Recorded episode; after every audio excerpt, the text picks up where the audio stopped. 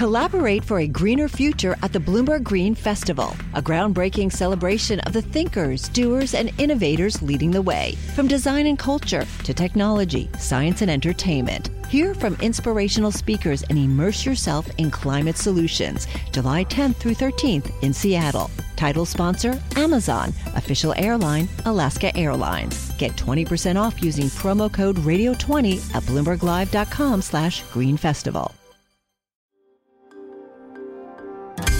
Le entregamos todo lo que necesita saber para comenzar el día. Esto es Bloomberg Daybreak para los que escuchan en América Latina y el resto del mundo.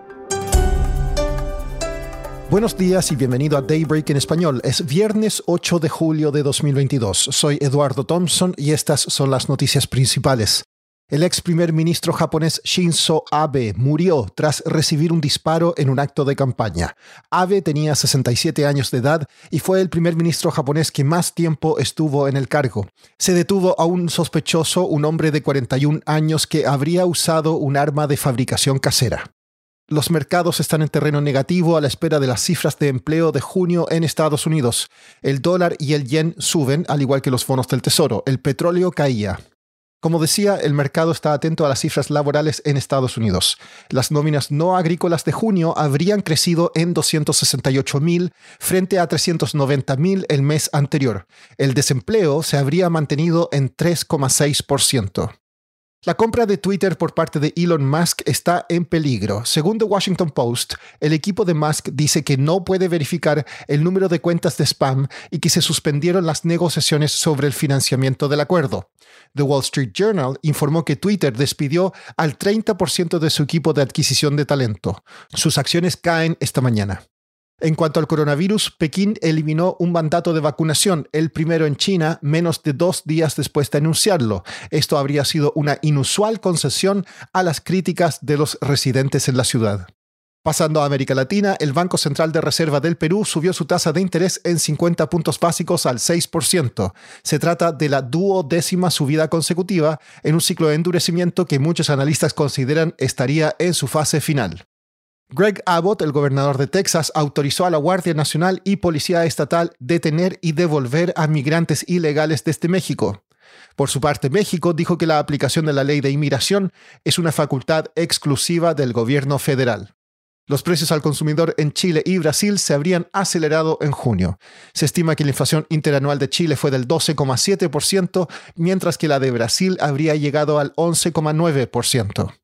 El 24 de mayo de este año, un joven de 18 años asesinó a 19 estudiantes y dos profesores e hirió a 17 más en un colegio de la ciudad de Uvalde, en Texas. Los familiares de las víctimas buscan justicia y para esto apuntan a la empresa que creó el rifle de asalto usado en la masacre.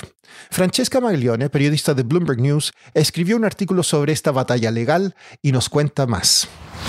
Las familias de las víctimas de la tragedia de Uvalde están buscando a ver si pueden crear un caso contra Daniel Defense, que fue la compañía que creó la arma eh, que fue usada en el tiroteo. Lo que se ha hecho hasta ahora es que una familia de uno de los estudiantes que murió en el tiroteo y también una profesora ya han empezado a hacer acciones que vienen antes de una demanda, ya han empezado a reclamarle a la compañía que compartan todo tipo de documentos relacionados con el mercadeo y el advertising que se hizo relacionado con las armas que fueron usadas. Ellos dicen que estas armas fueron, eh, el mercadeo de estas armas fue, fue hecho con intención de crear daño y de, de matar a otros. En este caso, es un poco complicado el tema porque hay una ley federal que se pasó en el 2005 que protege a estos armeros de este tipo de demandas. Pero han habido unos casos en el, en el pasado en que las familias han podido ganar ese tipo de demandas que pueden servir como un ejemplo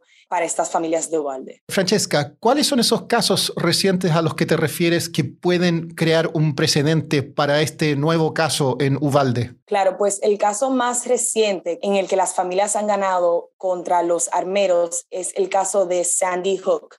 El tiroteo que pasó en el 2012 es, en este caso, las familias ganaron contra eh, los armeros Remington y eh, las familias pudieron declarar o pudieron enseñarle a la corte que sí hubo un poco de mercadeo en el que actos de violencia pueden ser derivados de este tipo de mercadeo. Eh, eh, lo que pasa con estos casos es que la investigación toma muchos y muchos años, o sea, esto pasó en el 2012 y el caso finalmente se terminó en febrero de este año. Por último, la conmoción por el asesinato de Shinzo Abe se ve magnificada por la escasez de armas en Japón y las dificultades para poseer una. En 2019 había solo 2,5 armas por cada mil personas, en comparación con 1.200 por cada mil en Estados Unidos. Para tener una, se requiere que un médico certifique que la persona es mentalmente apta, no tener antecedentes de abuso de drogas, entrevistas con amigos y vecinos y visitas sorpresas de la policía. Eso es todo por hoy. Soy Eduardo Thompson. Que tengan un excelente fin de semana. Para conocer todas las noticias que necesita para comenzar el día, revise Daybreak en la app Bloomberg Professional, donde puede personalizar las noticias que desee recibir. También puede suscribirse a la versión solo audio en Spotify, Apple Podcasts o la plataforma de su preferencia. Eso es todo por hoy. Escuche de lunes a viernes Bloomberg Daybreak.